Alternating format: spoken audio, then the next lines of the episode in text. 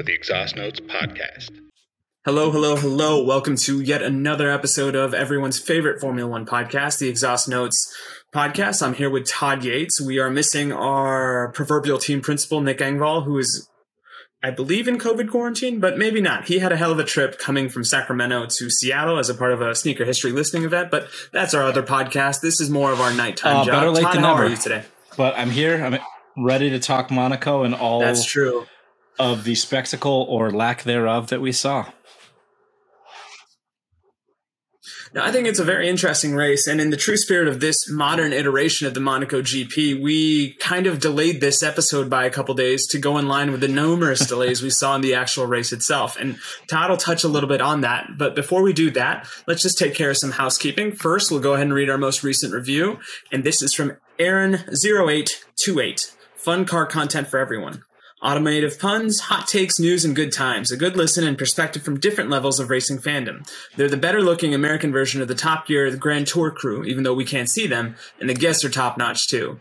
I would agree with all of that except for the last sentence. No, I kid. Aaron is probably the fourth Beatle, so to speak, so we really appreciate Aaron taking the time to write the review for us, and he is a tremendous guest. And I can safely say that with him in my life, I've actually learned a thing or two about the automotive side of Formula One. Do you want to brown nose Aaron a little bit more, Todd, or No, should he doesn't need me brown nosing. He, uh, you know, we offered him to be our proverbial three, thir- fourth member, as you said, uh, tonight, and he was busy playing uncle. So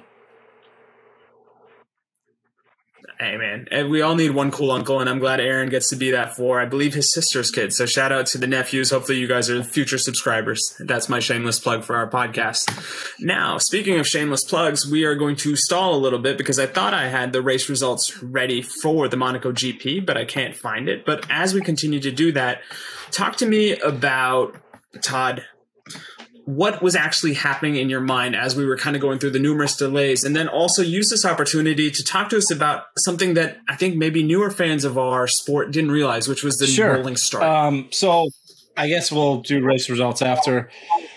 But we started this Monaco GP in a very weird way. There was rain threatened um, all weekend. We we heard that it was going to be rainy. There was, you know, lots of chatter about it, and then nothing in qualifying.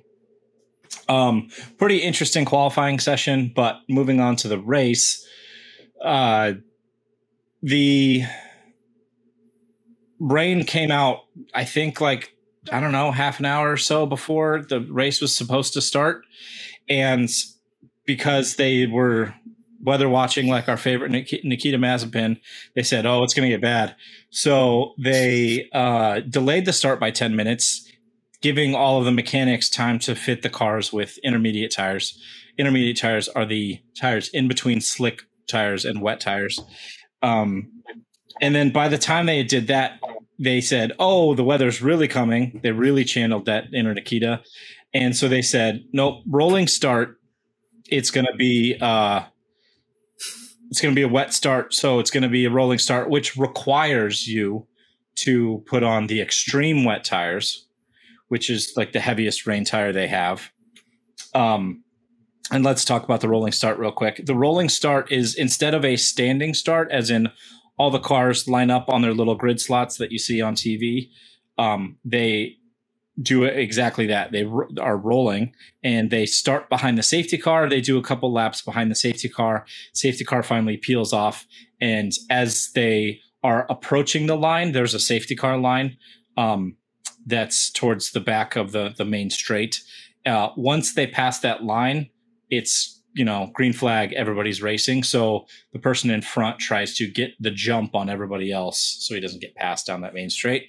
Um, and they you know roll away so to speak And as we roll away from that explanation of a rolling start, I'll go ahead and Sure. give you the recap of the race as we know it. In first place, we had Serg- Sergio Perez. Second place, we had Carlos Sainz. Third place, we had Max Verstappen. Fourth place, we had Charles Leclerc, which probably would elicit an LOL from our fourth host, if you will. And then we had the Brits back to back, George Russell in fifth, Lewis uh, Lando Norris in sixth, Fernando Alonso in seventh, doing his best Thomas the Tank Engine impression. Eight was Lewis Hamilton. Nine was Valtteri Bottas. Ten was Sebastian Vettel. Back into the points. Welcome, Seb. Eleventh was Pierre Gasly, who I think probably had his best race of the season. Twelfth was the naughty Esteban Ocon. Thirteenth was our favorite Aussie, Daniel Ricciardo. Fourteenth was Lance Stroll. Fifteenth was his Canadian counterpart, Nicholas Latifi. Sixteenth was everybody's favorite Chinese driver, whose name I will butcher, Zhu Guangzhou. 17th was his counterpart from the Asian continent, Yuki Tsunoda. And 18th was Alex Albon. 19th was Mick Schumacher. And 20th was Kevin Magnussen. The last three did not finish. Where do you we'll want to start off the- We'll talk about the start procedure a little bit more, but first I have to give you you a special shout out for as the season goes on. Do you say uh, Zhou Guan Yu's name worse and worse? And I love that so much. Yes. It's yeah. yes. This is my Charles It Barkley. really it's terrible. so good. Okay, so back to the start thing. So as I said, they finally called for rolling start, which requires you to fit the extreme wets.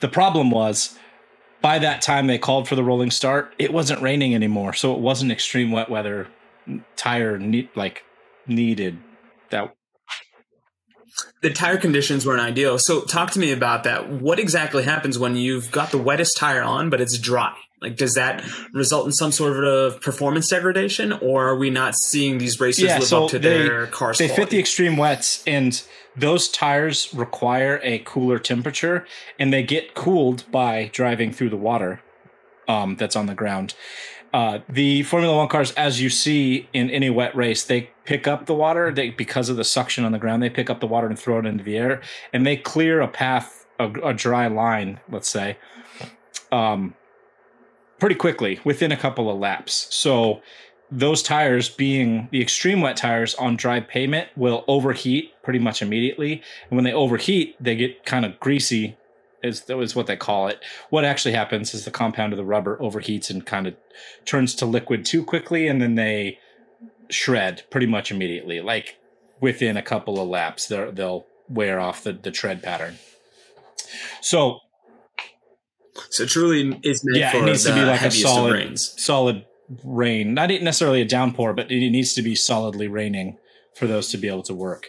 Um, even then, t- drivers will prefer the intermediate tire if it's not like a really heavy downpour, um, because those have a uh, higher working window temperature wise, and they can, as we saw in I think Turkey last year, they drive them to the point where they kind of turn them into slicks. They wear away the tread so much that it's kind of like a slick in the middle. And it then kind of performs like a slick from there. um, I think Lance Stroll actually drove an entire race on one set of tires last year. Oh, was it Ocon? It was Ocon, your favorite. It was Ocon because, yes, Yeah. So um, the the reason that there was so much confusion in the start, apparently there was a power outage that affected the start lights during all of that changing weather conditions chaos.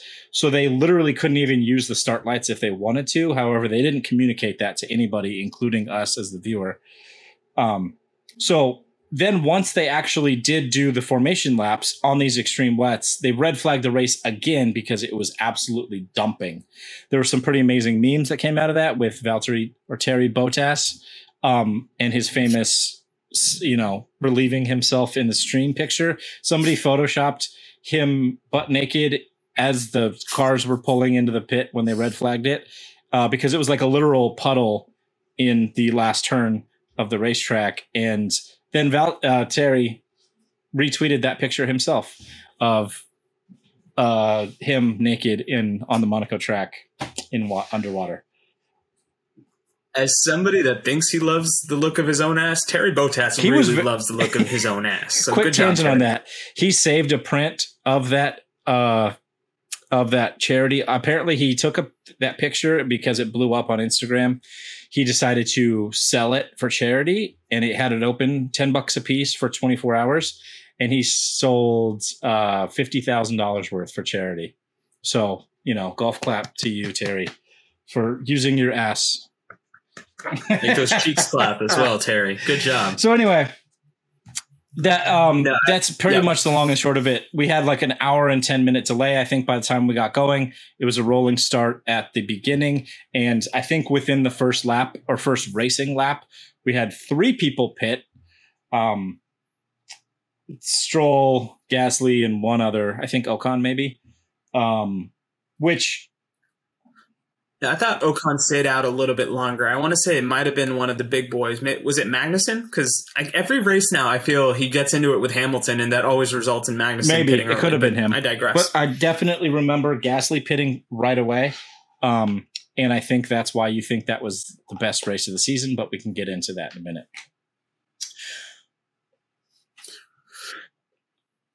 Yep. And from there, we also kind of want to look at the fact that if I remember correctly, and it's been a minute, so listeners, Todd, keep me honest. If I remembered, the Ferraris qualified 1 2. So it's kind of daunting and surprising to see when things finally shook out the way we just recapped.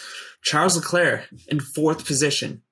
And my goodness, it truly is becoming the thing that we keep talking about, where it seems every week he starts off so strong. And then whether it's the Ferrari going to Ferrari or it's just the ineptitude of other drivers, and sometimes it's even the ineptitude of Charles himself. He just finds himself further and further away from Max.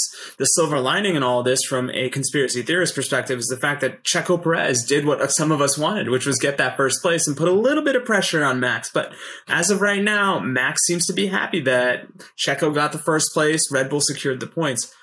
Where do we want to start off first? Because I think to me, I have never seen a team succumb to such a pedestrian make of telling somebody box box. Oh no so no no no! this is no, a great place to start, and this is probably the main focal point of the race. But Ferrari just pulled a Ferrari and absolutely shit the bed on their race strategy, and I think it's down to one specific point. So during the first stint on the race, they were on the on the wet tire. It was drying out. They said, "Okay, I think it's time time to pit." So they pulled Leclerc in with a healthy lead, which was fine. He can everyone else is going to have to pit too. He was in first place so it'll it'll all shake out in the end. Plus the time delta uh, from the wet tire to the intermediate tire was massive. I think it was like over two seconds a lap.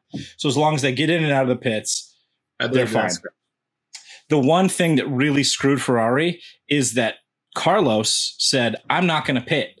I'm going to hold out on these first set of inters uh as long as i can or i think it wait on the wets i think he stayed on the wets i gotta I check thought- the lap chart No, and like I said, we'll check the lap chart, but my thought was this. It was interesting in the sense that you've got Charles, who's the number one driver who follows race instructions to a T. But the narrative I got coming out of that race was Carlos almost saved himself from Ferrari being Ferrari, where he was like, you know what? I'm going to take this in my own hands. I trust myself and I trust what I can do in this car. And the one thing I will always say about Carlos Sainz, and you hear this kind of being spoken about in other places as well, he is one driver that truly puts his head down and races, and it always seems to work out for him. Now, when I say it seems to work out for him, yeah, he doesn't necessarily get first place finishes, but he's always in and around the podium. So that being said, I think this is why I still kind of have this new nagging suspicion that when it's all said and done, I wonder what are the odds that Carlos Sainz ends up with more points than Charles Leclerc this year. But Todd, did I give you enough time to look you at the lap did charts, and or i you was want me to keep correct. Going? he stayed out on the wets for 21 laps. They pulled in uh perez pitted for his uh intermediates um on lap 16 uh Sainz stayed out like i said until 21 verstappen stayed out until uh 18 laps and leclerc also 18 laps but because of that difference leclerc switched to the intermediates and then was on those for three laps so he had to pit twice within the first 19 laps Sainz stayed out 21 laps so they he had two pit stops which is how he lost the race if they didn't communicate so when they double box Ferrari and they said, "Oh, you know, pit pit, you know, box box, whatever," just Stack. kidding, stay out, stay out, and he was already in the pit lane. They put inters on again uh, on his car instead of going to a dry tire. So that immediately screwed him, and because of that, the time delta from Perez pitting earlier, um, well, what was it, four, three laps earlier? Yeah, he did 14? sixteen laps on those on those wets. Um, 16, sorry. the time de- delta of those other four laps, that's how he was able to get ahead. So it's just the curse of Charles Leclerc in Monaco continues. Just a quick tangent of his history there. Uh, 2017 F2 brakes exploded. 2018 in the Alfa Romeo, I think he had contact. Oh no, that was 2019. Uh, 2018 he had a gearbox failure. 2019 in F1 uh, he had contact, tore his car to shreds. 2020 hit the wall in qualifying, then didn't start the race. Um, and then Uh, and he started. He, He- was going to be in pole position too. That's pole the big and hit the wall, which is another thing we can talk about because Max had a pretty good point. In uh, at least I think um, because we had that same thing happen again in this qualifying where Max was on a lap and he was improving. Uh, what was it? Checo spun out, I think, after he got Checo spun out, and then Carlos Sainz was right out, yeah. behind him. Yeah. So I'm wondering. So, Yeah. I mean, that's the race to me in a nutshell. It was exciting, but for all the wrong reasons. Only exciting for chaos. The racing itself was pretty bland, except for the absolutely hysterical all aboard the uh, Alonso train with a four second. Yeah, I'm. Go- I'm hoping. Go ahead. Yes. No, I was just going to say this. I'm hoping that for all future Spanish dubs of Thomas the Tank Engine, it's Fernando the Freight because that's essentially what it was. At one point, I was also comparing him to Mitch McConnell because I haven't seen somebody filibuster that much and impose a much more charismatic, darker skinned person that is in his profession the way Mitch McConnell did that to Barack Obama during his term. Fernando did that to Lewis. So that's my convoluted reach of the week. And it's also one of these things where you got to see the ugliness that is Monaco because it truly felt like a procession. And this time it wasn't even a parade, it was a funeral because we were just hoping to get to the end of the 30 minutes because I think, correct me if I'm wrong, this is the first race in a long time where we didn't ra- race to the lap count. We raced till sundown or the 30 minutes. Yeah, so correct me if I'm wrong. excuse me, the way it works is once the clock starts on a race, they have two hours to complete that race. And because of all the delays, um, they ended up with, I think, like you said, about 30, 31 minutes left within those two hours to actually do the race. They have to complete the race procedure within a, within a four hour window it's all in the FIA rules. It's pretty confusing. But once the actual race starts, they have two hours from the start of the race to the end of, until the race is over. So instead of getting our 70, 70 whatever laps we Seven. normally get, yeah, 77. Okay. Um, we had, I think they ended up on 56 laps, I want to say. I think so it was about right. interesting from that aspect. Again, the racing wasn't interesting at all, but the Alonso train was insane. And I saw some amazing images because I think at one point Alonso was going four seconds a lap slower than the average lap time. And he had a Mhm. a, a trail of cars. What was his finish? Let's go back to that. Fernando was sixth, if I remember correctly. I just had it up. No, no. Keep going. I'll find it. Yeah. Uh, where was where did Alonso finish? Oh, seventh. Okay. But from Lewis back, he had all of the cars in a train behind him, which just proves time and time again that these cars are too big, too big, too heavy, too slow, quote unquote, uh, to race around this track. Like I'm I'm a fan of Monaco. I'm a fan of the history. I, can, I guess we're jumping into this next section, if that's okay with you. Go for it. Absolutely. I'm a fan of the history of Monaco, but it is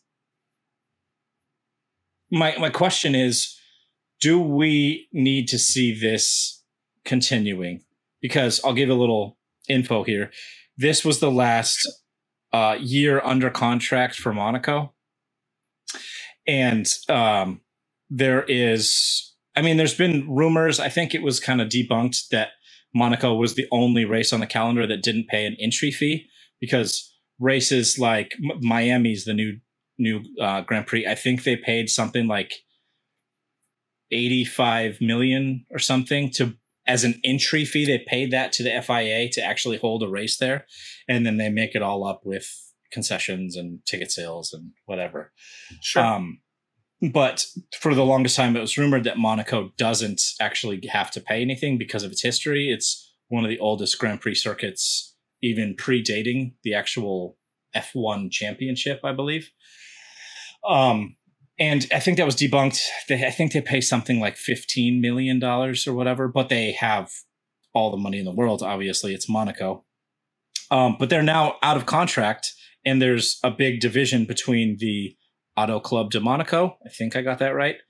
Um, and the FIA between the, are they going to keep paying the fee? Uh, Monaco has also in its contract, due to its rich history, the its own exclusive broadcast rights. So they're in charge of all the TV direction, which, if you've heard us rant about TV direction before, Monaco's one of the worst tracks on the calendar. There's a famous meme from last year. Instead of showing a pass for the lead of the race, they cut to a replay of Lance Stroll going around a corner. Um, but all of those reasons aside, are we going to see Monaco again? Do we want to see Monaco again? What are your thoughts? This is probably the most exciting Monaco race we've had in a while. Would Well, that be a fair I, statement? I think like we've had some pretty exciting races within the last decade, but for not Mhm. racing reasons, right? Obviously, my head and my fanboyism goes to Danny Rick winning in 20 16, I think 17? 18 was that was his last last year with 18. Red Bull. I want to Yep. say 2018 when he was yeah, that was. yeah. So season of Drive to his uh, Yep. Uh, he was down on power, had the lead of the race, and was able to hold on. It was a big epic win, and he would should have won in 2016. So it was a little bit of a redemption story arc thing there. Um, but we've had some exciting races for different reasons. It's a bet. It's a battle of pit strategy and things like that in Monaco. It's never been about the racing or hasn't been in a very long time. But it's it's got to go. I think. Oh, I mean, I don't know. Let me let me get your thoughts. No, no. So, I mean, you're not leading the witness at all. I mean, I was just kind of asking you based on what you were going to say. I was going to frame this. If we thought that was an exciting race, I almost think that to the appeal and luster of how prestigious Monaco is, think of it as the racing equivalent of Madison Square Garden.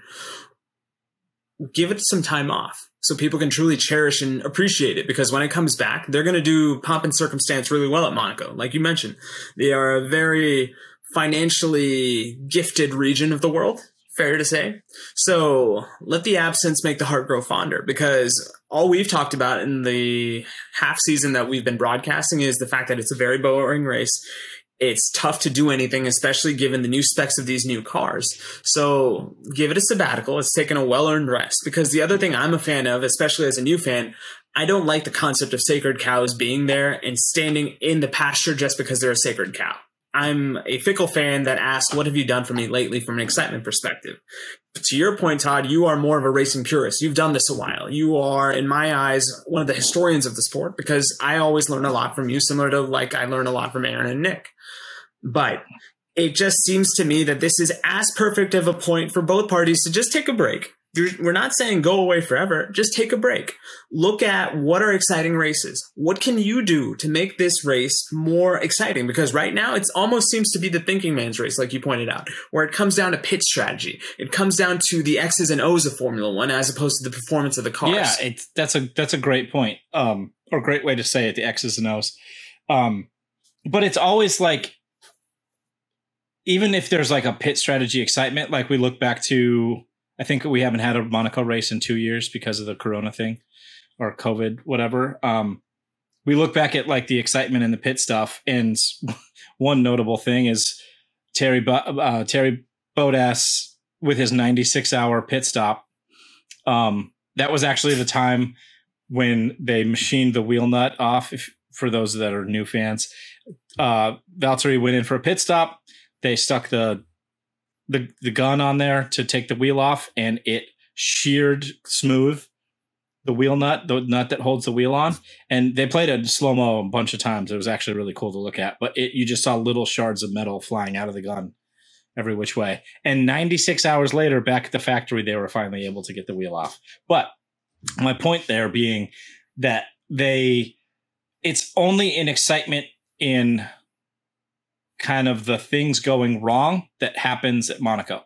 However, the best part about Monaco is the track and what it does for qualifying. There's no more exciting thing or exciting track in Formula One to watch qualifying on. The Saturday is the best Saturday there is in Formula One because it's cars going at 10 tenths, literally millimeters from the barrier. There was actually a pretty popular replay from this race. I think it was Mick Schumacher going around a corner, literally. It was Mick. It was a couple other people. Like they love that one camera because, to your point, it felt as if there was a millimeter between life or death. And ironically, the thing that struck me as a Formula One fan as I was kind of learning up about the sport was what's the gold standard, right? Senna at Monaco. Like that's why you watch that movie. That's why you get into this sport. And it's funny you mention that because I am not one for qualifying. For me, I've just made the deal with my wife and my kid that I will not do all of Formula One. I'll just watch the race. But this Saturday, or rather that Saturday, I was fortunate enough to get uh, to watch it, and I totally get it. And now I'm going to add a amendment to that clause of I will not watch any qualifying except for Monaco because of the fact that it is exactly fun. And there is that agent of chaos. And as somebody that always roots for chaos over stability when it comes to my sporting endeavors, I appreciated that component of it. But go on. Like, it's not enough. And in my mind, if you are going to have Monaco be what feels like almost an all star game type event where it's more about the people in the crowd than the people in the car, sure, keep it there, but make it an exhibition race because I think that's the only way I can think of giving Monaco some sort of break, but also giving it a window to come back onto the regularly scheduled travel cadence because that track doesn't make sense to me because it just seems like the way LeBron James shrinks a court whenever he plays basketball in it, that's how I feel these cars are on Monaco, where it's just like they're literally trying to think think thin thoughts it's they're trying to squeeze through a door and they're 600 pounds and you haven't had enough butter in the world to grease the doorways. Yeah.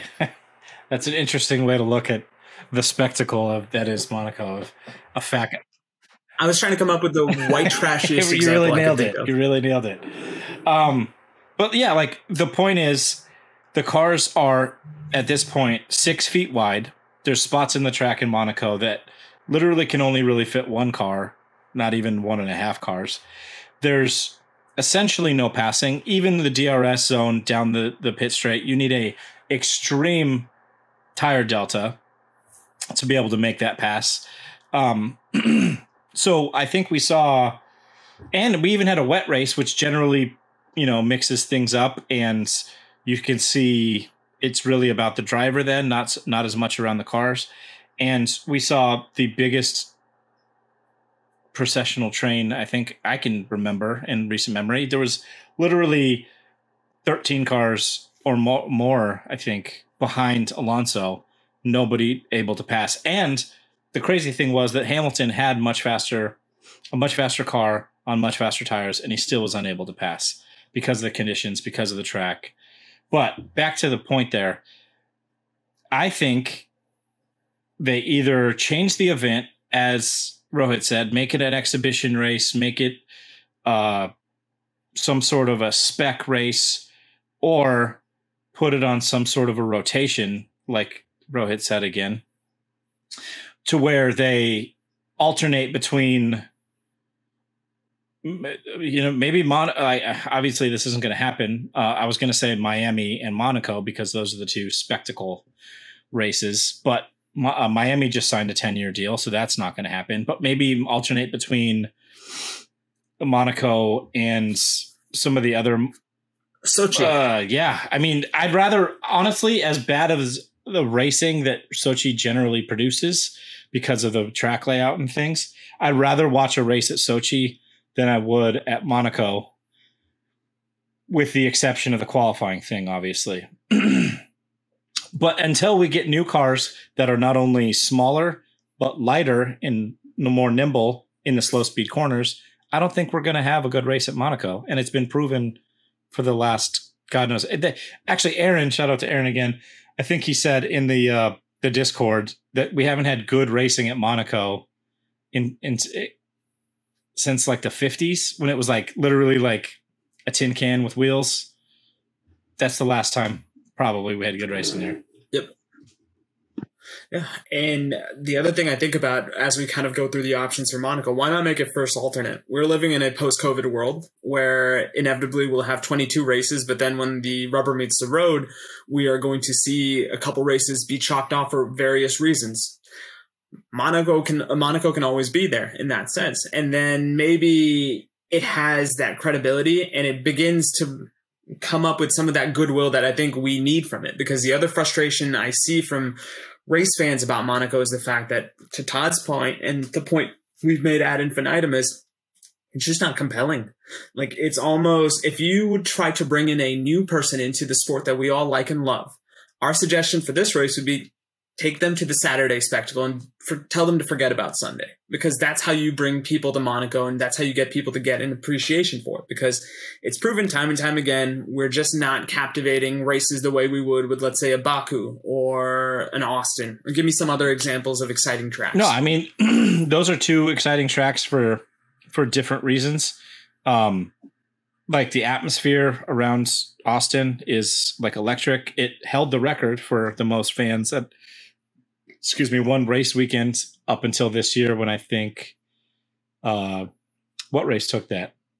Did my did Miami take it? I feel like Miami takes everything. No, now. it was, and if they don't, that's what Formula One's thing. It was a. Uh, yeah. I think it was Australia actually. Australia this year. Okay. Uh, beat them by ten or so thousand. It was initially like just over four hundred thousand at Austin last year, and I think my uh, not Miami, um, Australia did like 415,000 or something like that. But anyway, uh, yeah, I, I, am totally fine, even as a lifelong, not lifelong, long time Formula One fan, as not seeing Monaco for a long time, or at least until the regulation changes, because the regulation regulation changes again that we talked about previously are smaller, lighter cars while still remaining the safety aspects of them that, that, and remind us, Todd, when is that change? Is it 2026? 2026 is the next regulation change, which they're announcing now with these three pillars that we talked about. Um, or I don't know what what was it, six pillars. Uh, but we we're not gonna we're not gonna see an exciting race there.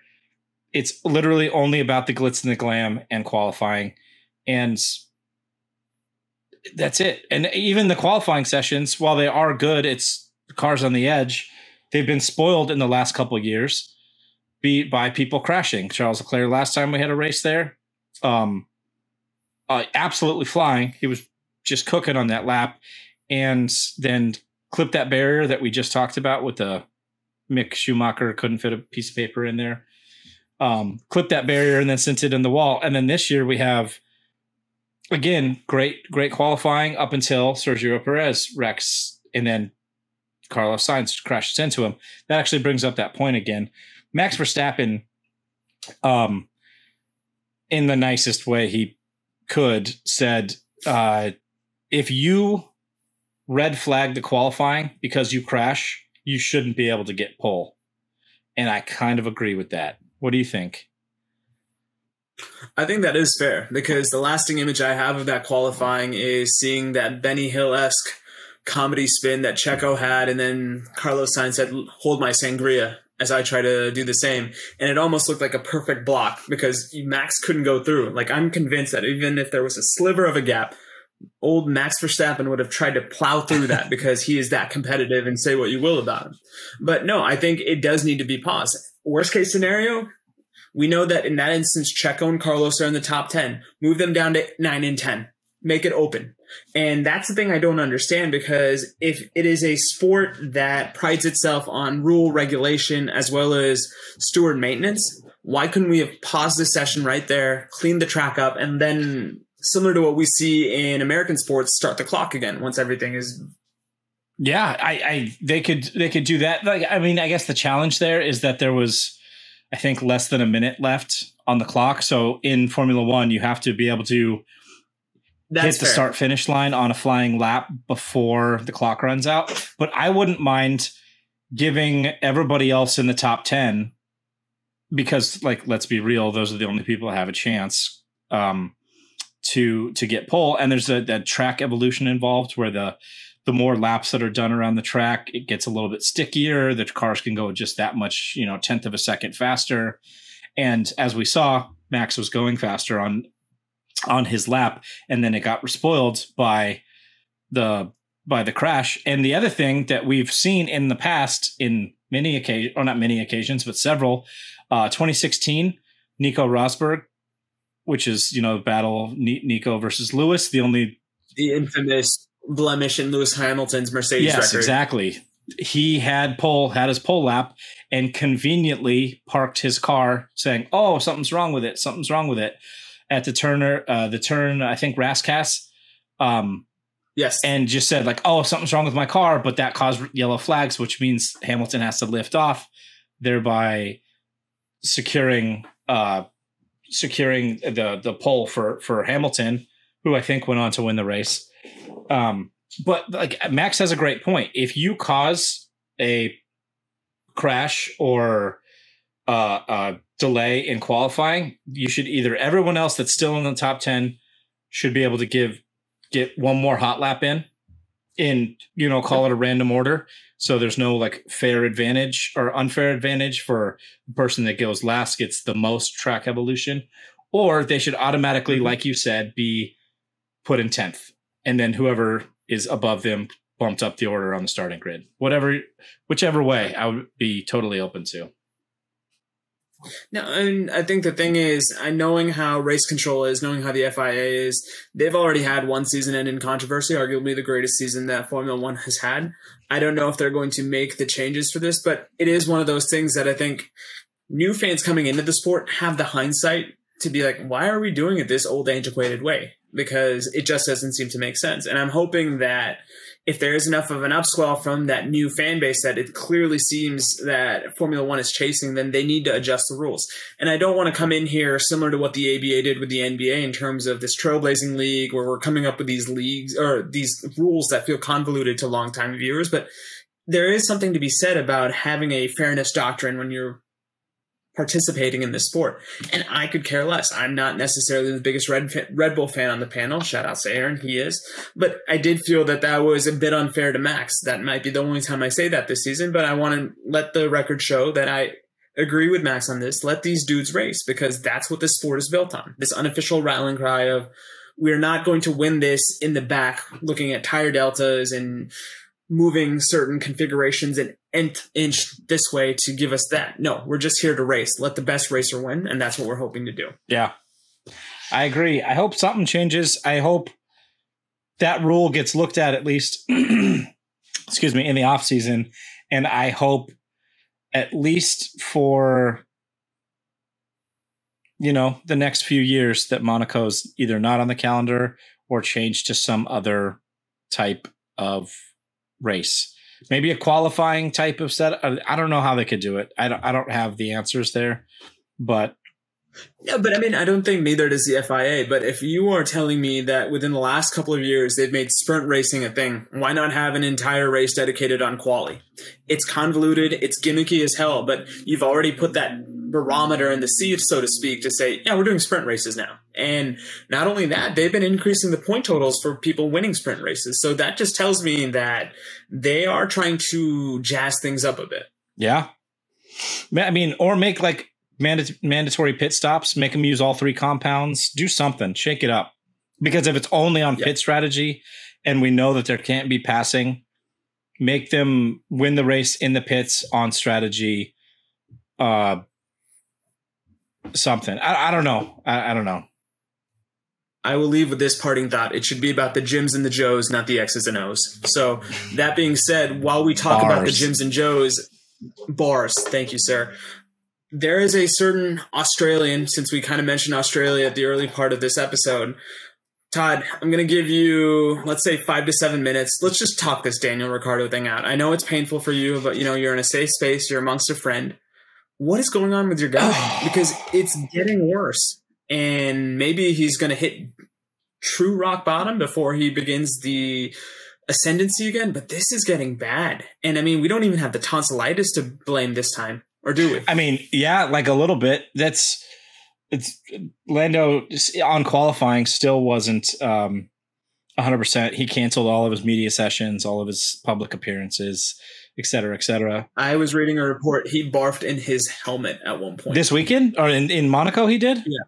Oh, I mean, yeah, I believe that is. Yeah, he said he was still wasn't wasn't feeling good. He said I think they talked to him post race, and he said for the race day he was actually feeling finally mostly normal. But like excuses aside, and I know shout out to Trev, uh, our Canadian brethren. He's gonna you you might want to earplug this one because I know you love when I talk about Daniel Ricciardo. He needs to get his shit together. I am the biggest Daniel Ricciardo apologist. You know, last year when it was new team, new car, new environment, you know, it's just going to take some time and he's going to, he's going to, he'll get there. He's, you know, last of the late breakers. He's just got to adjust to the car. He came off a pretty, I think, uh, pr- pretty two solid seasons with, uh, with Alpine. Then they were Renault. Um, Renault. he had several podiums with in a car that had no business being there. Um, None whatsoever. And uh, they they just you know he he he he was in demand and is why he was signed to McLaren for a big deal. But since then, and it pains me to say this, he has been one of the biggest disappointments in Formula One. Like, obviously, we have our Strolls and Latifis of the world that, or even uh, Zhou Guan Yu's. Guangzhou Zhou? Yes, there it is. Um, Just for you, bud. you know, shout out to him because he's the only sneakerhead on the grid and wears some some heat when he's getting off his private planes and whatnot. But we have them right, so we could talk about them till we're blue in the face. Like we have more proof this race, and I'm not deflecting here, but on the formation laps, the, Latifi crashed in the slowest corner on the track, and Lance Stroll slid into the wall before the race had even started. But Daniel Ricciardo. Hold my Molson. Yeah, really. Just Labatt blew my face. Uh Daniel Ricciardo is is in no man's land. He is underperforming in a like he's you know six tenths off in qualifying, which is a Grand Canyon size gap in Formula One, and in the race he's being overtaken by cars with less pace because he's just not comfortable in the car. And I don't know what his his problem is, but if he doesn't have the passion for it or if he's not settling well within that team, we heard in several interviews and media posts this weekend that Zak Brown was asked about his contract.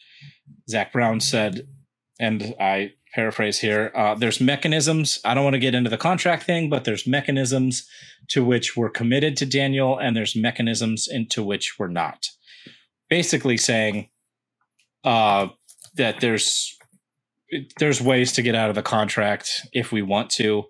And um, shout out to another canadian uh, jacques villeneuve uh, said i've been through that before and that's just him publicly saying that his time at McLaren is over, putting pressure on the driver and preparing the media for what's inevitably going to happen. And at this point, with his underperformances, unless he has a stellar rest of the season or second half of the season, maybe he's still getting getting to grips with the car or the changes um, because we're on a new formula set here and he's not used to it. Maybe he has a couple more races of leeway before he has to start performing, but he needs to for the second half of the season be on the same pace as Lando or out qualifying Lando for the majority of the season and finishing, you know, neck and neck minus or plus one position to Lando for the rest of the season, or it's it's game over. They're already flirting with Colton Herta from IndyCar. They have, I believe, they signed uh, kind of a, an agreement with uh, Alpine to borrow Oscar Piastri, the previous F2 champion, if they want to. Excuse me. Um, if if they need to, I should say, for any reason. And they have several other links to other drivers, which I have an interesting curveball here. Um, uh, Throw it at me. I think, and I heard this rumor, and it actually makes sense to me because of Checo's signing. We have to talk about that. Yep. Yep. I'm thinking the same exact But thing. because of Checo's signing Pierre Gasly to McLaren, that actually makes sense It to makes me. the most sense. It makes a hell of a lot of sense. Even though per- Gasly is underperforming, I think he's a top talent in Formula One. He wants to get out from under the Red Bull domination, uh, Doctor Evil, Helmut Marko, um, and they're still kind of have the trajectory, uh, the projection, trajectory. There's a word. Uh, pro- trajectory is what I wanted to say on the way up. Granted, they had a big kind of come to Jesus at the beginning of the year for several reasons with their car, but they seem to be kind of teetering around the fourth best car on the grid. Um, so still. close enough to the top of the grid where Pierre can perform, be in the points on most races, and he's what 26. Daniel ricciardo's I think he's thir- 32, 33. something like that. Yeah. So as much as it pains me to say it, I I could see Danny Rick being off the grid or at one of the retirement teams, let's say, uh, by next year.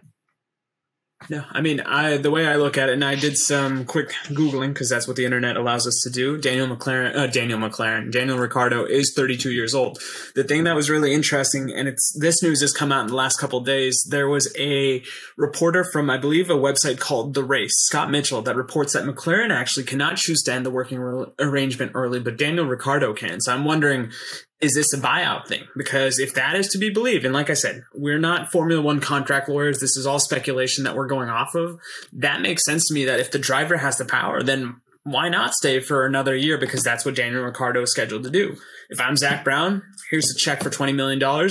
See ya, but see ya. I don't want to see you again, but I appreciate what you did in terms of allowing us to realize that Lando really is that good because I think that is ultimately what I would have thought Zak Brown brought in Daniel Ricciardo for.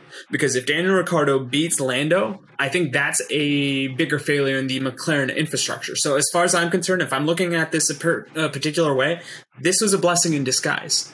To your point, if they want to go after Oscar Piastri, if they want to go after Colton Huerta, I think those are another couple names I've butchered. So I truly am turning into Charles Barkley when it comes to Formula One. I love potential, but give me Pierre Gasly because I could almost make the argument that the worst car we've seen on the grid this year is that AlphaTauri. Oh, ah, I think that's a strong statement. But I, I'm much like Daniel Ricciardo's the king of the late breakers. I'm king of the hottest takes. But it's one of those things where I can't think of anything else because you're telling me that as big of a loss in faith that Daniel Ricciardo has, Pierre Gasly is going through the same thing in a sense, but he's going through it in a much more inferior car. But his reputation isn't as dented as Ricciardo's has been in the last two years. And granted, yeah, he won at Monza, and that's a thing to hang your hat on, especially considering I think the two Ferraris were second and third. So that is a certain FU to anybody doubting his credentials. But come on home to America, Daniel Rick, because I think there's a stock car racing series that would embrace you like your hero Dale Earnhardt Jr. Because similar to what you and I were chatting about in the pre-show meeting, Todd, we are used to European soccer players coming to America to do one last job, so to speak, in the MLS. I could see Danny Rick doing that for NASCAR because he is as popular of a person that got this country into Formula One because he was the focal point of that first season of Drive to Survive. So there is that attachment to the brand, to the person. But I'm also just shooting at the hip from this point. Save me from myself. I, I mean, I could see him in kind of a jokey sense trying to do a, a NASCAR thing. He does have this whole Americanism about him. He's a somehow a Bills fan. He considers himself a Texan, at least part Texan. He loves his favorite one of his favorite races on the calendar besides Australia is Austin. Um, he I think has a home in LA. He enjoys a lot about the American culture. Culture. Yeah, culture. Um, I don't know if he would actually end up racing in NASCAR. I think he really is, at least in his head, still committed to Formula One. So if he did for some reason or for the reasons we're talking about, leave McLaren. I think he would more so do his retirement tour at a Williams, because let's say this: we've talked about Alex Albon possibly taking Yuki Tsunoda's seat. If your scenario that you just called out comes to fruition, Yuki's got a safe seat. You've got a Pierre Gasly-sized hole in AlphaTauri. Move Albon there, and you've got a seat in Williams. Because unless Alfa Romeo, I was going to say, one, I, I, yeah. I was going to say Alpha because I, and this is one one thing we haven't talked about yet. The pay drivers, specifically Joe Stroll and Latifi prove pretty much on every race that they are in over their heads and shouldn't be there and the money can only get you so far that they just don't have what it takes. Like we've had albon put the williams into the points twice i think so far this year. He's gotten a ninth yep. and a tenth probably one of the most memorable drives of the season. Yeah, considering he it laid it so left, ah, left it so late. Wow, left it so late to pit that race, and we were all having a panic attack, just wondering like, what the hell are you doing, dude? Yeah, that I mean is that's a great example in in the Alfa cars. Guan Yu Zhou, I think his best qualifying result, I want to say, is like 13th or 14th. Bottas has been as high as sixth. Sixth. Yeah, I, I want to say sixth. Um, and he's had several race finishes in the points. Guan Yu Zhou, I think, actually did get a race finish in the points, but it was because of uh, it was one of those races of attrition or something. I think he got a tenth in there somewhere. Um, we'll take a point. Yeah, but like, and and uh, AlphaTauri, I think they're kind of in a no man's land. They do have uh, they have had rough races with from like a reliability standpoint. Yuki is all over the place and has still yet to prove himself deserving of that seat. And now with the Honda ties kind of up in the air and all the rumors about Porsche coming into the, being the Red Bull partner for the engine manufacturing plant now that they have. Um, I see Yuki going off the grid. Uh, maybe your preseason prediction of like what what did you say like five drivers? Five five, five drivers leaving the sport. Maybe it's true because I could see all three paid drivers, Yuki and Ricciardo. I'll give you one more. Seb Vettel might retire this year uh, because yeah. I was thinking. Yeah.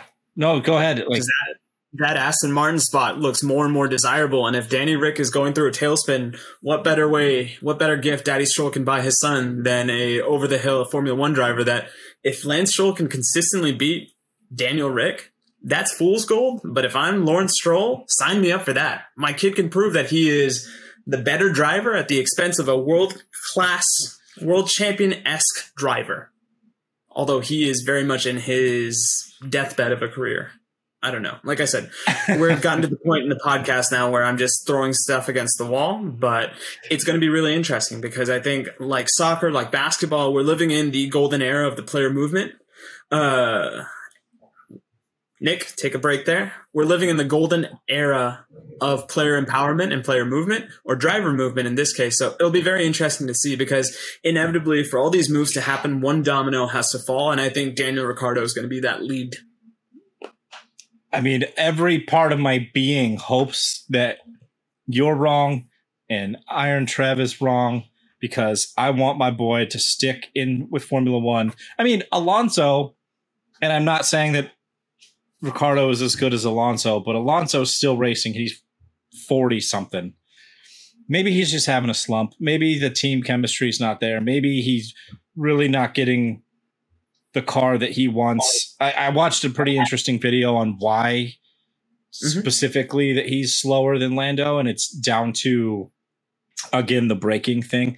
Um, he likes uh, to kind of roll a higher speed through the corner and use less brake, and Lando is much more. I'm okay with like stamping on the brakes to get the car to rotate in a corner, and he, that's where he's losing a lot of time because the car is innately understeery. But I'm not going to get too technical because I don't know what I'm no, talking no, about. No, I appreciate that technicality because what do we know about Daniel Rick? If you don't know anything about him, his nickname is the King of the Late Breakers. So if you have that person on your team and you're building a car that is counterintuitive to his tendencies, then McLaren is kind of reaping the fruit that they've sowed.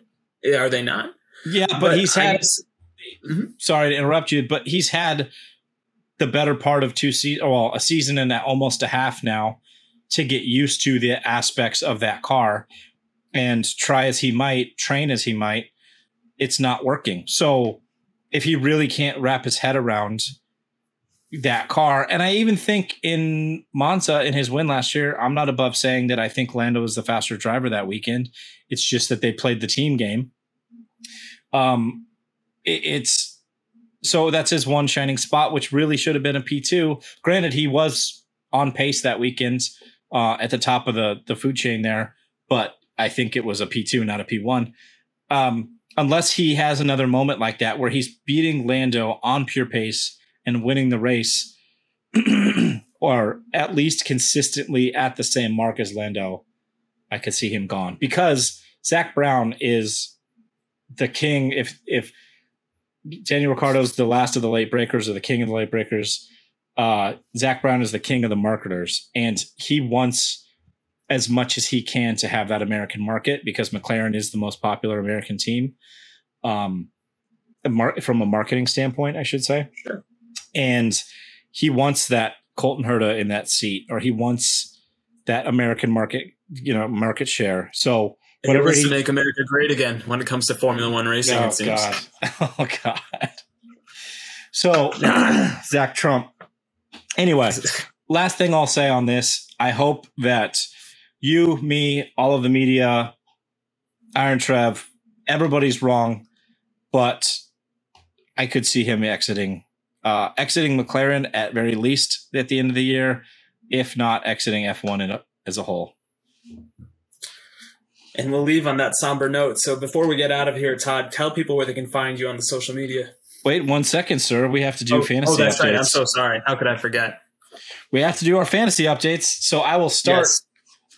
with the league that shall not be named. And while I do that, um, I want to say special shout out to our Discord again. Please come join us for the conversation. The conversation around Monaco was uh, absolutely fantastic. Um, even though we didn't have the live stream going, like the chat was explosive. Even during that hour delay that we had, uh, we we just chatted about all kinds of stuff and all the chaos and all the people running around in the pit lanes. It was a good time. So shout out to all the people in the Discord. Come join us. Come join the conversation. Um, so the Voldemort League, uh, we had uh, last race points.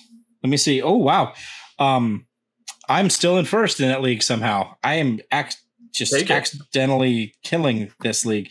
I was in first with 991 points. Jackal was in second with 916 points, and Aaron was in third with uh, 908 points. Uh, shout out to Julie in fourth there.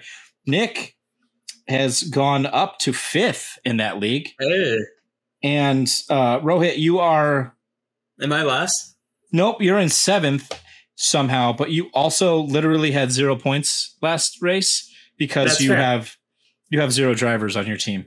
Yes, that and that's my form of protest. If you're going to leak my password, I'm not going to put drivers on my. No, I should get back to it. So I promise that coming into this next race, I will have a full driver lineup. But it's been an adventure that league, and The, fa- yeah, the fact I- that you're not in last and had zero points is is is a win. It's just a testament to my acumen as a prognosticator, if you will. Yes. So, um, in the official F1 Exhaust Notes po- podcast fantasy league for the Monaco Grand Prix, we had uh, Aaron Alhas No Breaks in first place with 220 points. Alpha Ash Ari uh, in second place with uh, 213 points, and I was in third, toot toot, uh, with 100. Excuse me, 95 points. Uh, shout out to Rowe in fourth with 184 points. And where was the speeding burritos? Ooh, rough week for our dear friend Is he in Nicholas. last place? He was second to last. Okay, So he I'm wasn't- gonna- He wasn't quite wasn't quite uh Latifi this this season or this this race. He was like a It's, it's, Joe. it's funny you mentioned Latifi because I am ready to pull a George Russell and be like sacrifice my team let Mickey get into the points. So I will sacrifice my teams in all the leagues, except for maybe the exhaust notes draft, at the expense of Nick Engvall, because he truly is the Nicholas Latifi to my George Russell. Nice. so for the season totals, uh, our season positions, uh, we have Alpha Ash Ari still in first um, because of their Mega Drive with 1467. Uh, second place was um, Aaron All Hoss No Breaks with 1447, so 20 points behind. Hasn't used the Mega Drive yet. Um, and if P3, we had Nicholas C. Vertapping that ass. I love his team name uh, with 1404. I am currently in fourth. Uh, Row, you're in seventh, and Nick is in tenth. Sacrifice my Nick, uh, my race. Let Nicky score points. You're gonna pull the George Russell again. All right, and the most important one, um, most least important one, I should say, for the Monaco GP, we have the Exhaust Notes Pod Drafts League, whatever thing we made up. So, um, in P4 that week, we had oh, Nick's not having a good week, is he? um, we have a, a tie for the lowest points total in a week. Uh, Nick had 35.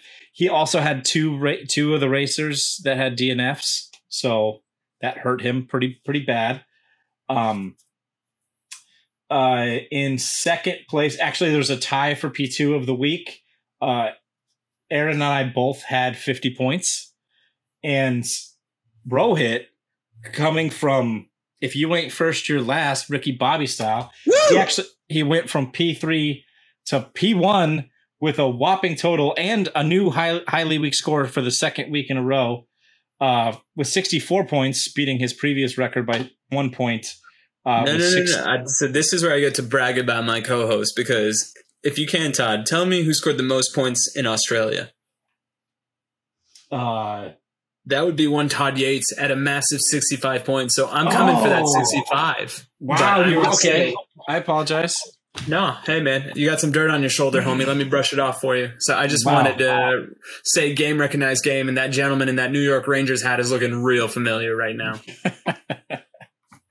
well, as as you said earlier, uh, I'm mostly a Whitney Whitney type of race fan. So what have you done for me lately? And it's Australia's too long ago. So so okay, so one of the highest points totals uh, of the season so far with 64 points, which has taken him from third place to first place. And the season totals so far are uh, in P4, we have Nick with 326. In P3, we have Aaron with 337. I'm in P2 with 348 and a massive lead, Rohit with 372 if results hold and Valtteri Bottas offers more prints of that ass, I will buy this. If I win this league, I will buy it and I will make that my avatar for all my social medias because people need to know about my kick ass, literally in this case, demeanor when it comes to race prognostication. So thank you, Valtteri. I hope I can channel that and be the shit, so to speak. Well, let's hope um, somebody can stop know, us. I, well, let's hope I've something. Seen, something happens in the good in the universe and you end up with that print hanging on your wall in the back there. It'd be right next to my Costanza print. Just a right. a monument of white men ass. All right. So that wraps it up. Um, apologies for not doing the Friday pod that we promised as the, you know, pre-race for Monaco.